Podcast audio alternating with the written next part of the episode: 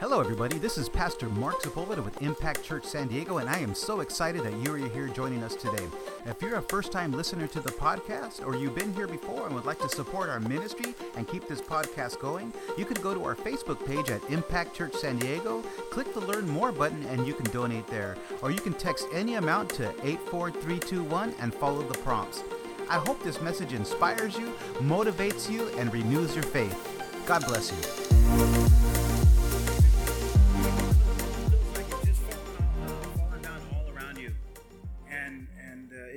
Like nothing can go right and your boss is always yelling at you or, or somebody's always yelling at you and and it just feels like you know is, is it ever going to change? Is, is anything going to ever happen? Am i ever going to feel am i actually going to feel like a child of god? You know he's oh you're a child of god. You're blessed. You know you're you know uh, as the angel had told mary you know uh, you're blessed and highly favored. You know that that's funny because i you know uh, i have a title of a child of God. I have a title of Christian, but yet I don't feel like a child of God. I don't feel blessed. I don't feel like doing good works. I don't feel like doing what the Bible tells me I want to do because I don't feel like I'm capable. I don't feel that I'm loved. I don't feel that I have the skills or or or the talent to even do such things. And and sometimes the enemy tries to convince us that you, we are nothing. The enemy tries to convince us that you know you you you know you can't change anything it's you don't have the power to do anything uh, to change any any situation or anybody around you. But the Bible does tell us to you know, to, to be fruitful, uh, to multiply, not just in our own families, but in our gifts, to evangelize and teach and preach to those people who need to hear the word of God. Amen. And that all comes through doing good works. Amen. So, with that said, I'm going to ask you to stand to your feet right now, and we're going to uh, we're going to continue on with uh, Ephesians chapter two, uh, verse ten, and um, on God's workmanship. The the the series of God work God's workmanship, and the second part is created to do good works.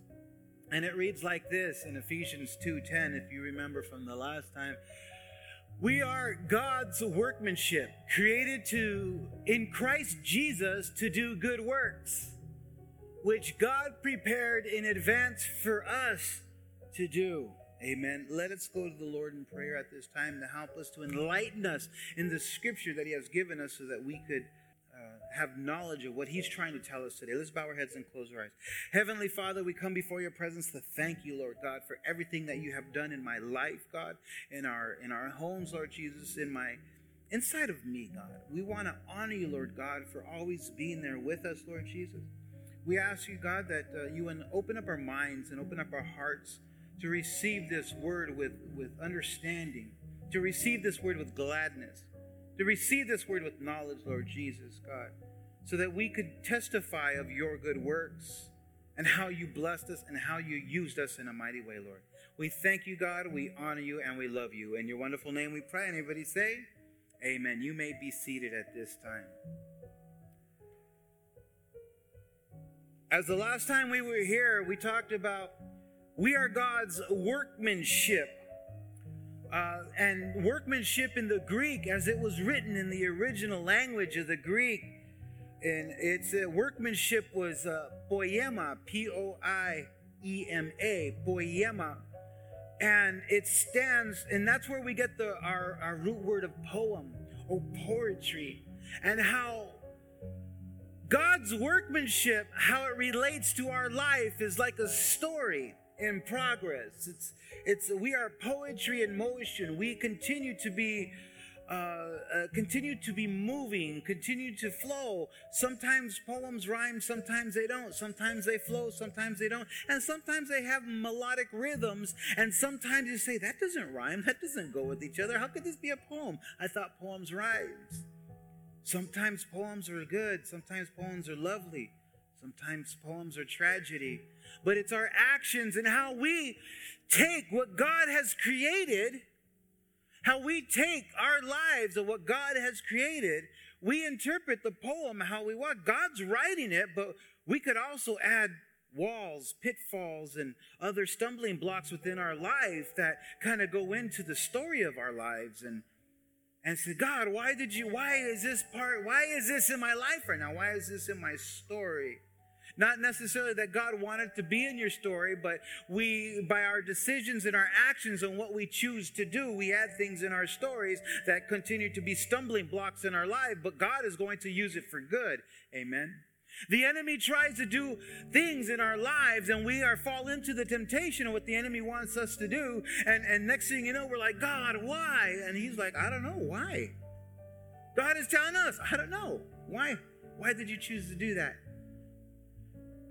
And God continues to work as the clay in the potter's hands continues to work to shape and mold it we are God's workmanship. We are God's poem, poetry in motion. And He continues to write that story in our life. But the second part of the Ephesians 2:10 says created in Christ Jesus to do good works and also which God has prepared in advance for us to do. If God has prepared in advance for something for us to do, then he will give you the strength to see it through. Amen. So, to do good works, what does it mean to do good works? How can we see what good works are and what are good works? And the Bible says that, uh, that there are some people that do good things. It's, it, the Bible says, Jesus has says that your lips worship me, but your hearts are far from me. And the same thing with works. We could do good works, we could do a lot of things, but if we're not doing them with the good and right intentions, then you, what good is it? We're not doing with the intentions of giving God all the honor and all the glory. We kind of do good works to seek them that honor and glory for ourselves. Hey, look what I did. Look how I fed the homeless. Look how I helped this person. Look how I lifted up this person. I helped this person. I helped my buddy move. Look at I do good things all the time. Share them on Instagram. We take a picture, boom, there it is, and we put it up there, and then we keep checking to see how many likes we got to see. Oh wow, yeah, that guy's a good person because look how many likes he's got of how he helped this person, how he helped that person. We have to remember that it's not all about doing good things for ourselves. It kind of it helps us from the inside, but it's also about helping others too. And it doesn't even have to be something as big as helping somebody move or giving somebody money or you know or visiting them at the hospital or, or, or lifting them up. It, it could be something as simply as just a nice gesture, a kind gesture, a smile. I told my wife the other day that I go to work, and one of my sole purposes at work, because I know that a lot of people don't like to come to work each, each and every day and to see the people that they don't want to see. And, hack, and actually have to do work. We only show up to work to, to, to, to make money. Amen. How many show up to work because they love to go to work? Right? I mean, no hands, see? They don't really love to go to work. You go to work, why? because they pay me to be here. There's another guy at work. He's forever posting on Saturdays and Sundays. He doesn't post this during the week, but he posted it on Saturday and Sunday. He says, I heard they're giving away free money here, so I came to come pick it up. You know, making overtime at work, double time on Sundays. He's posting it all the time. We shouldn't take things that way in a sense. I come to work because I have to. I told my wife, you know, one of my sole purposes for coming to work is to make somebody else's life easier, make it happier, maybe perhaps even put a smile on their face. And she goes, You're not one of those guys who always says, you know, I love you and smiles. I go, Man, I, I do it with all my heart. Goes, hey, John, hey. Huh? You. Puts a smile on people's face. You know, the little heart, they call it the heart emoji, whatever, hand emoji. I just seen it in the last couple of years. You know, say, Hey, I love you, man. I love you, bro. What's going on? Hey, you look kind of down. How can I help you? Are you all right? You want to talk about it? And you'd be surprised how many people actually open up. But I like to make people's life, you know, a little bit brighter when I get there. I like to be that little ray of sunshine in somebody's life. And if I could do that, then I fulfilled my purpose at that time. And no, I'm not going to post it on Instagram saying, hey, I made somebody smile today. That's not necessarily my purpose. But how else? What did Jesus say in order to help somebody or to do works? We're going to look in Matthew uh, chapter 25. We're going to go through thir- verse 35 and, and through 40 and it reads like this He says, For I was hungry, and you gave me food. I was thirsty, and you gave me drink. I was a stranger, and you took me in. How many are able to take in a stranger? Uh, you know that stranger danger, stranger danger, and call them, you know, we go, oh, get away from me, get it. You don't know this person. But Jesus is saying right here, I was a stranger and you took me in. And I'm going to explain a little bit more on that, how it worked in my life. Verse 36 I was naked and you clothed me. I was sick and you visited me. I was in prison and you came to me. Then the righteous will answer him, saying, Lord, when did we see you hungry and fed you, or thirsty and gave you to drink? When were you when did we see you a stranger and take you in, or naked and clothed you? Or when did we see you sick or in prison and come to you? And the king will answer and say to them, Assuredly, I say to you, inasmuch as you do it to the least of these, my brethren, you did it to me. If it is in your power, in your means, in your will to do kindness, to do things to others, then do so. If it is not possible, then it is not possible. God understands. But Jesus is saying, hey, if you have the opportunity to help somebody out, when I was hungry, did you feed did you feed anybody who was hungry? Did you give them to eat? Did you clothe them? We give clothes to the, you know, in the, to the, the secondhand stores all the times in those bins that are at the corners of, of some street corners where you throw in, uh, uh, you know, clothes so that you can clothe the poor and clothe the homeless and stuff like that. I even seen to the point where I saw a lady. She was in a on a bike. She had made something to step up into that bin that we put clothes in, and she was like with the with the gancho. She had a hanger, and she was pulling out bags of clothes, and she was sifting through them to see what she could wear for herself and my heart kind of went out and I, I kind of felt bad. But then again, that could have been the bag of clothes that I threw in there or shoes that I threw in there that, that they're looking for. By all means, hey, this is, you know, for the homeless, this is for the poor, to help them out. And Jesus is saying, if you do it to them, you did it to the least of these. But I go back to the stranger part. And I was a stranger and you took me in. And this is a story. I mean, I, this was way back in the days. I was a youth and I wasn't sure if I was already driving yet or I was riding my bike to church because I used to ride my bike to church. And on the weekdays, we had uh, uh, we had English service. I believe it was on Tuesday night or Wednesday night at seven. And I used to ride my bike to church and ride it home. And um, I remember uh, some uh, lady, this uh, this uh, um, colored lady. She came up to me. She looked like she looked like she was. She didn't look homeless, but she looked okay dressed. She had a big fur coat on. She had a little boy with her. And uh, I guess somehow she got to me because she was asking for the pastor. And uh, they said, well, the, you know, kind of like, I guess, pushing her down, passing the buck. Well, there's the pastor's son right there. Talk to him. And I was there, and she came up to me. Excuse me, sir. You know, I'm, I need a place to stay for the night, and you know, uh, because I need to catch a bus or whatever, you know, to go to wherever she was going, but I need a place to stay for tonight. And this was the first church that I saw, which I can't believe that because there's a couple of other other churches around us, but maybe we were the only ones open at that time. And I was I was I was young, I believe in my late teens perhaps.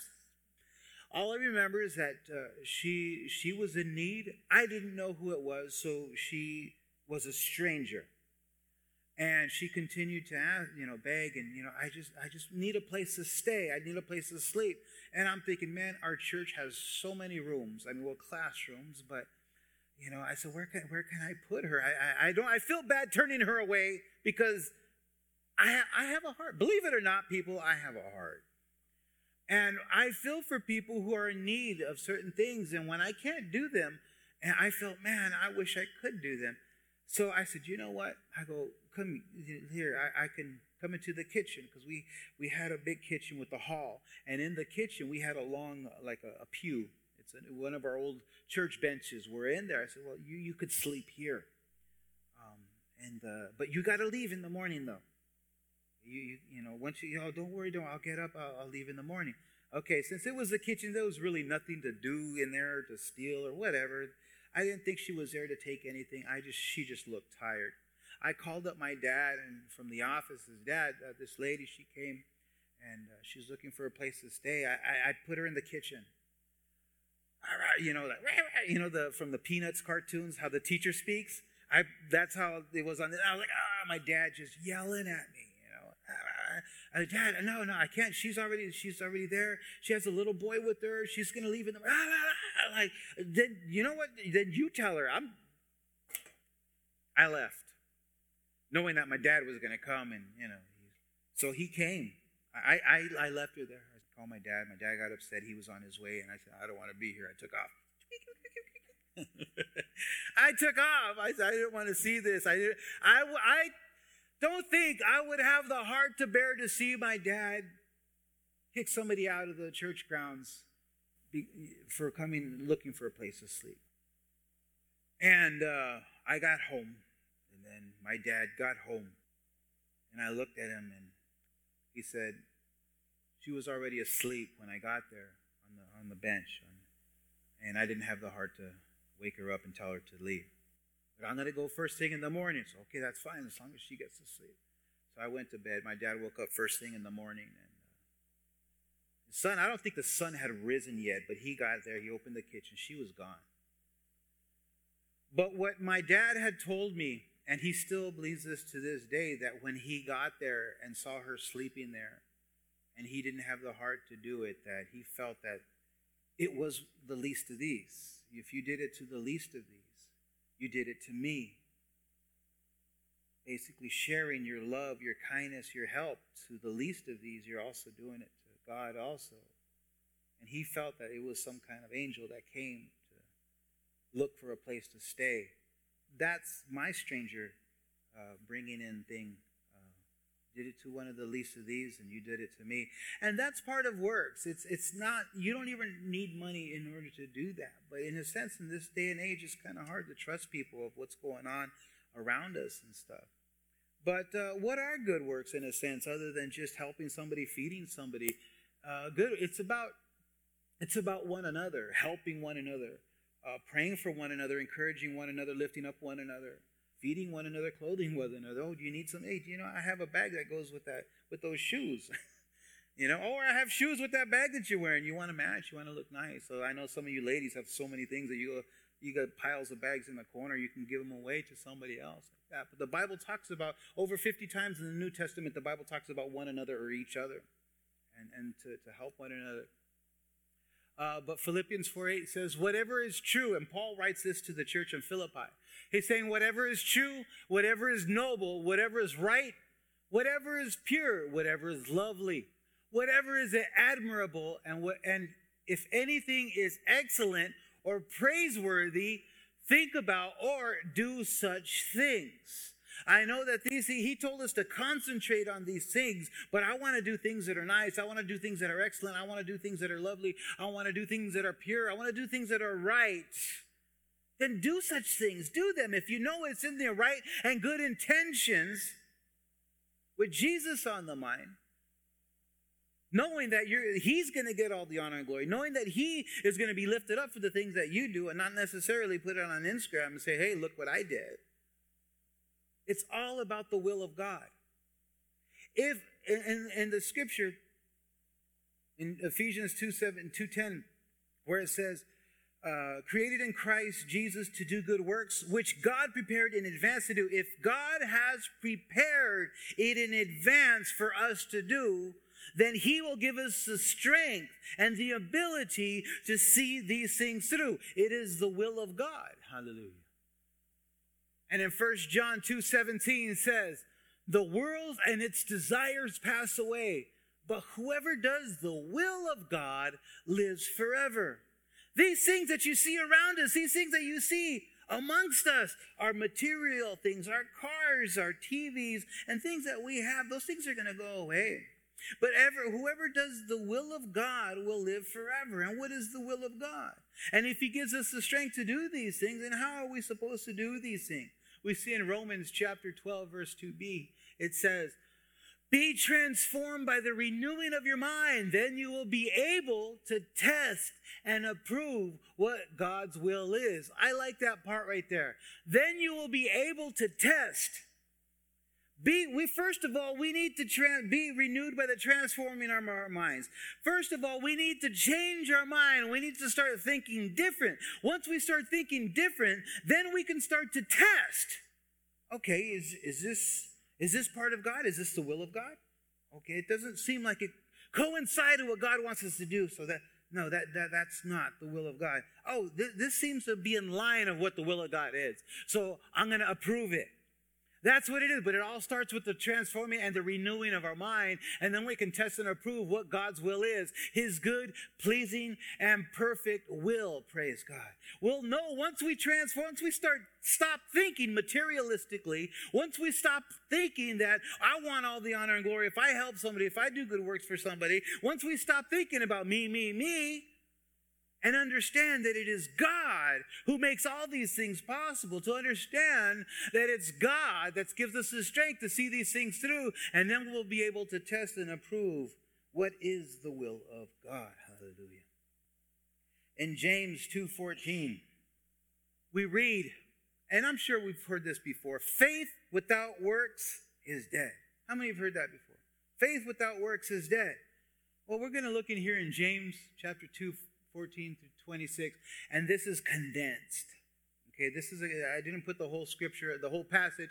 This is kind of condensed here. And it says, What does it profit, my brethren, if someone says he has faith but does not have works? Can faith save him? But do you want to know, oh foolish man, that faith without works is dead? And if faith without works is dead, works without faith is the same thing as well. Was not Abraham our father justified by works when he offered Isaac his son on the altar? You see then that a man is justified by works and not by faith only, or not by faith alone. Abraham was asked to prove his faith by taking his only son Isaac and building an altar, binding him down and sacrificing him because God had told him, Take your only son and sacrifice, take him to a mountain and sacrifice him in a place that I will show you. His faith was proved through his action, through his works. Works and action are the same thing. He had faith knowing that God promised me this son. He's not going to take him away from me that easily. And if he does, he will give him back to me because he promised me this son right here. So his faith, his works by, were proved by his action in faith. Praise God. Likewise, was not Rahab the harlot also justified by works when she received the messengers and sent them out another way. Whoa, the Bible can be so, so direct. Praise God. So, so forward, so blunt, so savage to say that likewise was not Rahab the harlot, likewise was not Rahab the prostitute. Likewise, was not that floozy Rahab who sold her body for money. The Bible talks about her also justified by works? What? Excuse me? Are you saying that a prostitute was justified by works? The Bible says so. And I said last week in our in our Mother God uh, lesson that we had last week, uh, and if you missed it, you can you can see it on Buzzsprout or on Spotify. Just click the link on the Impact Church page. Uh, I had mentioned that when they talk about the lineage of Jesus Christ, when you get to, to Matthew and they talk about and so and so begat so and so, and so and so begat so and so, and it's all men that that that had said, you know, and Abraham begat Isaac, and Isaac begat Jacob, and so forth and so such. And I said, I pretty much all men. Well, I was I was I was wrong. I knew that there was women in there, but I had to had to make sure to see how many. There's actually three women that were actually in the lineage from Abraham to Jesus Christ. Oddly enough, Rahab the harlot was one of them. She was she was a prostitute. She sold her body for money. She supplied for her family. Uh, she was the sole provider for her home. And she lived in Jericho at the time when the Israelites were about ready to cross the Jordan and to attack Jericho. When God gave them the vision and say, hey, listen, this is how you're going to do it. You're going to walk around. Everybody knows about the walking around the, Jer- the walls of Jericho. So she was inside the city walls. and and uh, two Israelite spies were inside Jericho to see what was going on. They want to say, okay, go in there. I want you to spy out the place. Well, Rahab heard of the Israelites of basically they heard of how big the Israelite God was for the fact that the Israelites were conquering cities left and right. And when she heard or she saw that there was two Israelite spies, she, oh no, we're next. But because she didn't want to be there, she didn't want that kind of life. She that life didn't necessarily. I don't know if the life necessarily chose her or she chose that life. She had to do what she had to do. That's why the Bible calls her Rahab the harlot. And it's funny as how that people in the Bible are sometimes identified by their sicknesses or by what they are, like the woman with the issue of blood, the man with the withered hand. The lame man at the gate really never gives certain names necessarily, but their condition. And the Bible categorizes Rahab as the harlot, the prostitute. But she was justified by her works. So what she had did with the two Israelite spies inside of Jericho that were that were spying around, she took them in to hide them and hid the Israelite spies while they were looking for for them inside the walls of Jericho, and she sent them out another way. So, by her works, by faith, the Bible says that also is justified by works when she received the messengers and sent them out another way. For as the body without the spirit is dead, so faith without works is dead also. So, when the Israelite spies came back to the to, to where to where they were at. And before they started walking around Jericho seven times, and then on the seventh day, uh, I mean one one time for seven days, and on the seventh day walked around seven times, and the walls came tumbling down. Everything came tumbling down, but one section of the wall of Jericho, because they had said, "Listen, we're gonna you saved us, you got us out of this mess, so we're gonna help you out. What you need to do is you need to put a red scarf. Do you have a red scarf? Do I have red scarf? Scarf. Of course, I have red scarf. So she put a red scarf outside of her window to identify where she was at, to identify the person that helped them out and the Israelite spies out another way so they wouldn't get caught. So when the walls came tumbling down, everything came tumbling down but one section of the wall where Rahab lived. And her, her and her family became safe with the Israelites. And oddly enough, she became part of the lineage of Jesus Christ from Abraham to Jesus. Funny enough, though, that she, Rahab is Jesse's great grandmother. Who is Jesse? Jesse had a son named David, a shepherd boy, who became king of Israel. So don't let your actions or what you are going through define you. Because Rahab the prostitute didn't, uh, didn't let her title of harlot, of prostitute, didn't let her condition, her situation define who she was. She became somebody great within that lineage to, leading to Jesus Christ. Amen. So, for as the body without the spirit is dead, so faith without works is dead also. Oh, I got faith. Do you have faith? Yes, I got a lot of faith. Really? Wow. What are you doing for the kingdom? What do you mean? What am I doing for the kingdom? Are you, what, are you helping people? Are you teaching people? Are you feeding the homeless? Are you feeding the poor? Are you clothing them? Are you, are you involved in some kind of, of social activity or some kind of community activity to help? I don't know. I believe in God. I read the Bible. So what do you do? You, I, you just sit there? Well, I have faith in Jesus Christ. Okay, but what are you doing? If you don't do nothing, and if you have all the faith in the world, then basically faith without works is dead. So is works without faith is dead as well. Praise God. You can believe all you want, but if you're not showing it with your actions like Abraham did, he put his faith into action like Rahab did. She heard she heard how the Israelite God was actually uh, giving them the strength and giving them the, the power and giving them the, the will and the know-how to conquer other cities to as they come as they come through because God has given them this land and they're going to take it over. She heard faith cometh by hearing and hearing. She heard how the Israelites were coming how, the, how great and strong and powerful was the Israelite army, and how great and powerful was the Israelite God. She heard.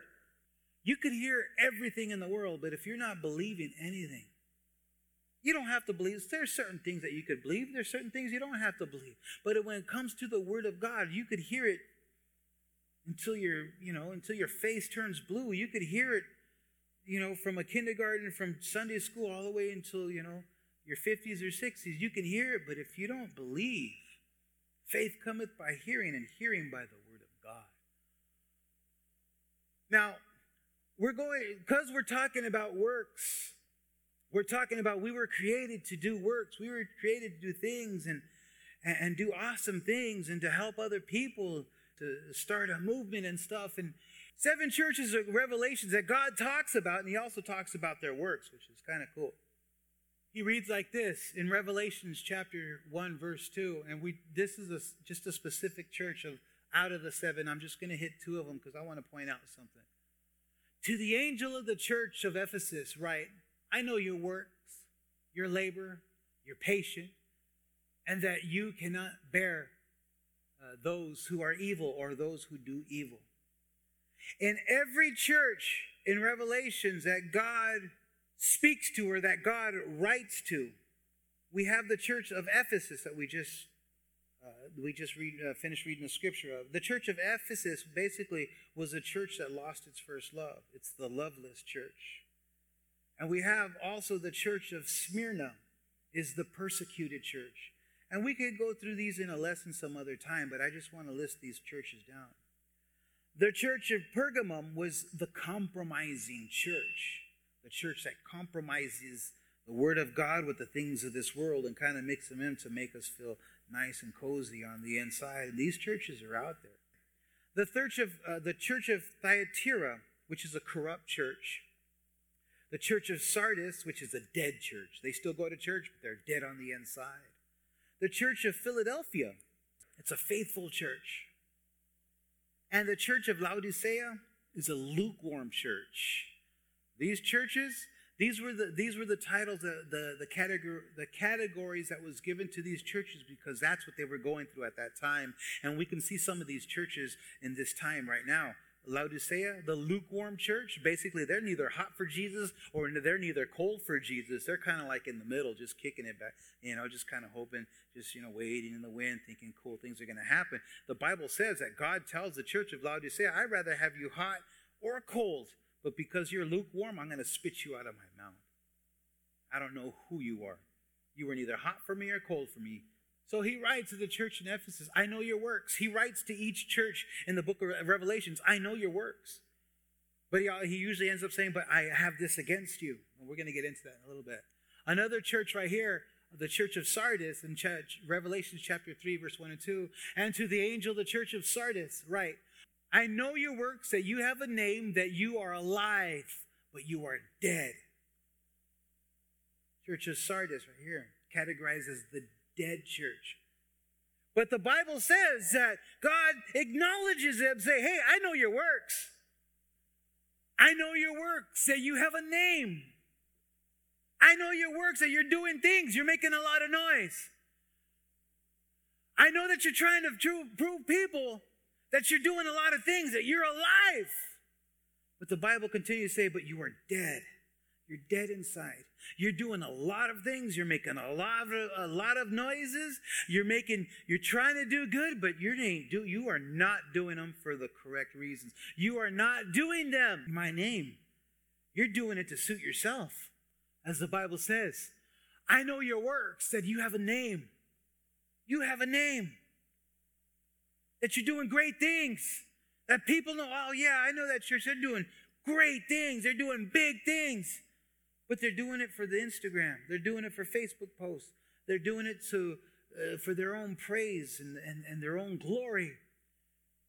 But you are dead inside. Inside, inside, they're not doing it for the right reasons. They're not doing it because they love God. They're not doing it for the honor and glory of God. They're not doing it for the kingdom of God.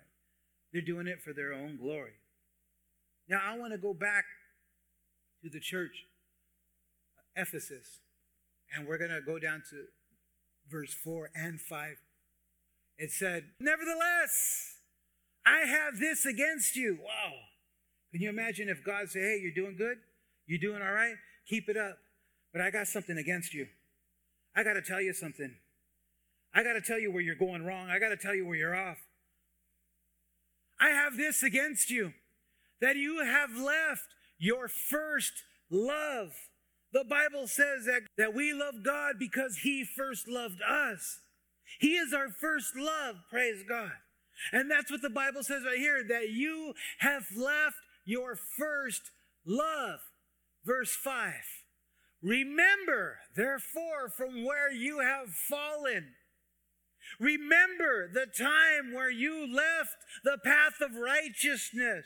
Remember where you decided that you did not want to get on your knees and pray anymore. Remember when you didn't want to seek God's face anymore. Remember when you stopped reading the Word of God, when you stopped going to church, when you start being active within the church, within the groups. Praise God. Remember where you have fallen. Remember, therefore, from where you have fallen, and repent and do the first works. Repent and go back. Rewind. Stop what you're doing. Remember where you messed up. Remember when you decided to go with a group of friends that you haven't seen in a long time and done dumb things.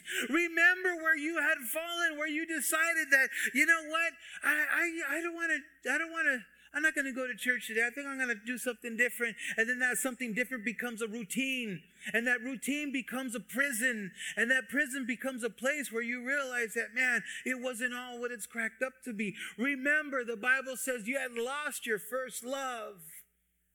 Remember when you first loved God, when you've received the Spirit for the first time, when you actually felt the presence of God in your life. Remember your first love. When you got on your knees, you started praying and crying, praise God, and, and crying out to God, saying, God, I need your strength. I need your help.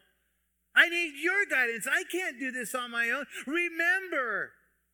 And then you get up and you feel light. You feel like a, a, burden has been lifted off of your shoulders because you realize now God is with me. God is going to help me. He's going to give me the strength to perform these things that I need to do because I can't do them on my own. I'm not normally a nice person. It takes work to do that. I can't do it on my own. I can't be kind on my own. I need the presence of God to help me out to be the person He wants me to be. So remember, you've lost your first love. Come back. Come back to God. Come back to His presence. Remember, therefore, where you have fallen. How many have lost a pair of keys? Or your phone is like, I just had, most of my time at work is like, I just had that wrench in my hands. I just had the word. And you're doing this bit, and you, you do this even though you've done it like 10 times. You know, it starts to become a.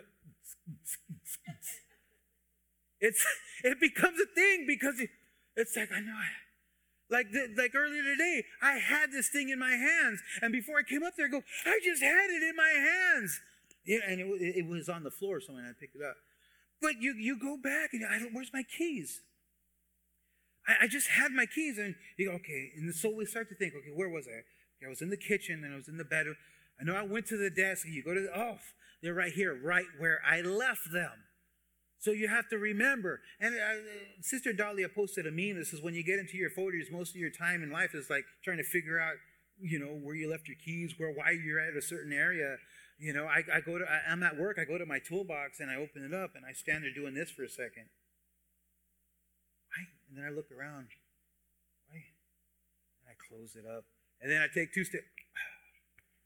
You know, you go back. So I don't think it's the 40s. I, I just think it's, that's just natural, sister. It's a natural human, um, human thing. Because we always have to backtrack. And the Bible's telling us, go back.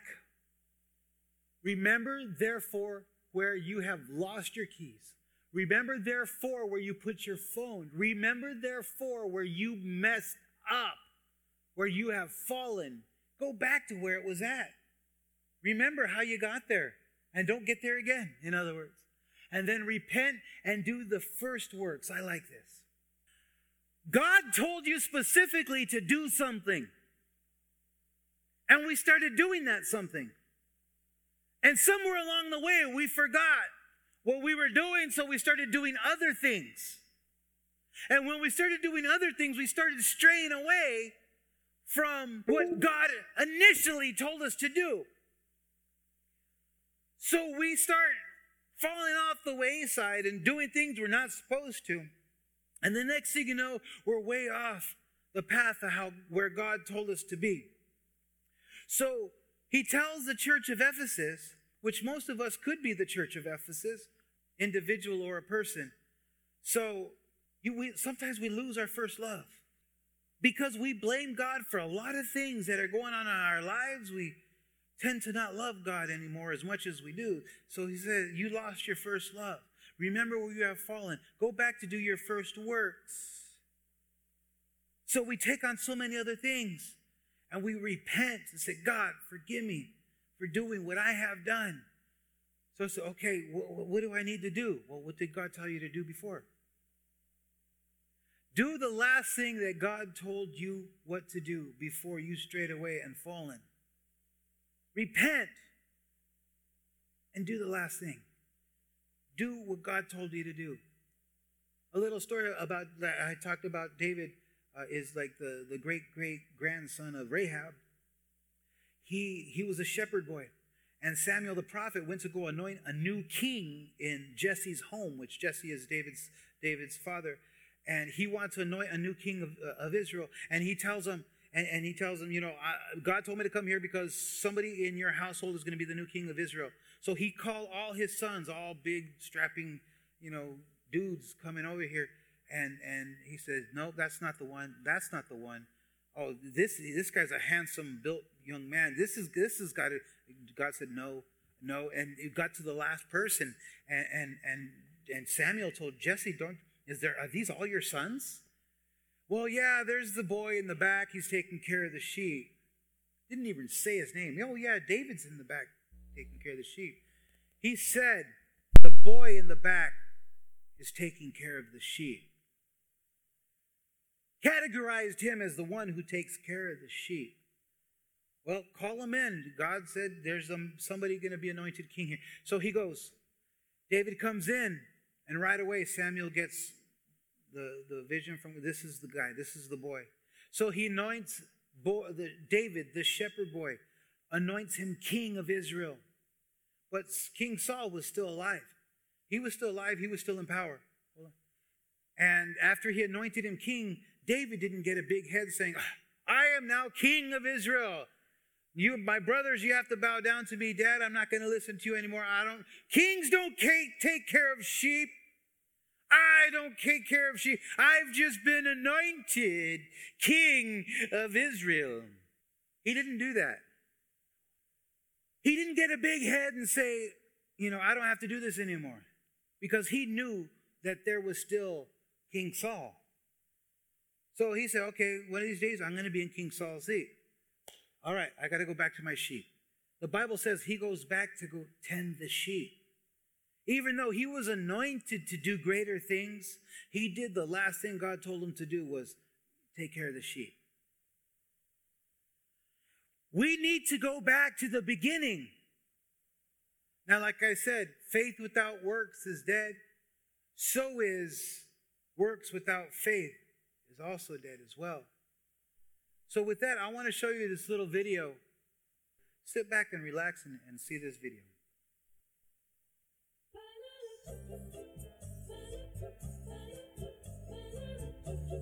Next. File, please. Mm-hmm. Some lying, some stealing, and some acts of kindness here and there. I tried to live a good life. Well, let's see how good.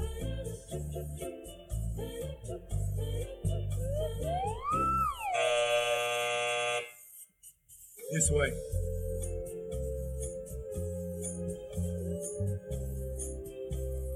Next. File, please. Okay, I admit it. I did a lot of bad things. Yes, I see. But I've done good things too, you know, to offset the bad things. Like one time I cheated on a test, but then I cleaned up trash in the park. Mm-hmm. That should balance out, right? Let's find out.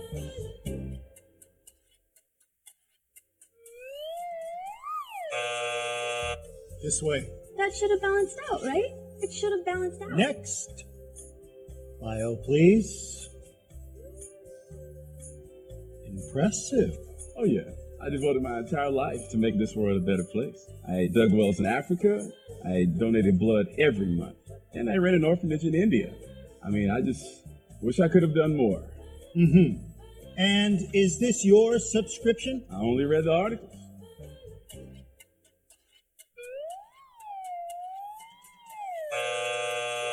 I, I only read the articles. I only read the articles. Next. My mom goes to church. Was baptized as a baby? Take American Express, right? Next. File, please. Whoa. Somebody's been busy. Well, let's get this over with. Sorry, um, I didn't know he was with you. Okay, step on the scale. Not you. Him.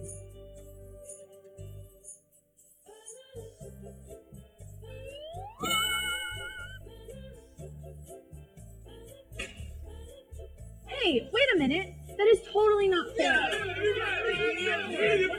That's why it's called grace.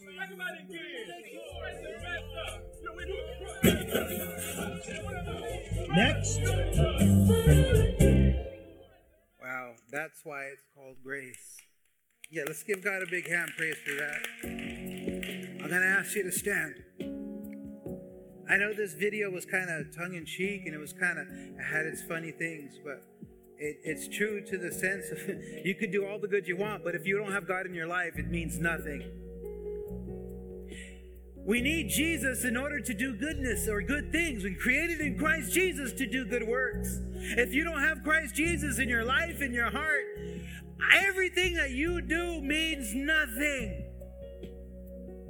And in this video, we saw that you could do a lot of things all for nothing. The Bible says that in the end there will be weeping and gnashing of teeth and complaining and crying. But to those whom the Father has said, Well done, thou good and faithful servant, to those who believed on him, and to those who believed on him who was and is and is to come, for all those who have waited on the Lord and did not waver, for those who have kept the faith and finished the race, enter into the joy of your Lord. For all those who kept waiting and searching and seeking the Master's face, enter into the joy of your Lord. For all those who worked and labored, praise God, but kept the scriptures in your heart and kept salvation in your life, knowing that Jesus, who came and died for your sins and took your place, enter into the kingdom of your Lord.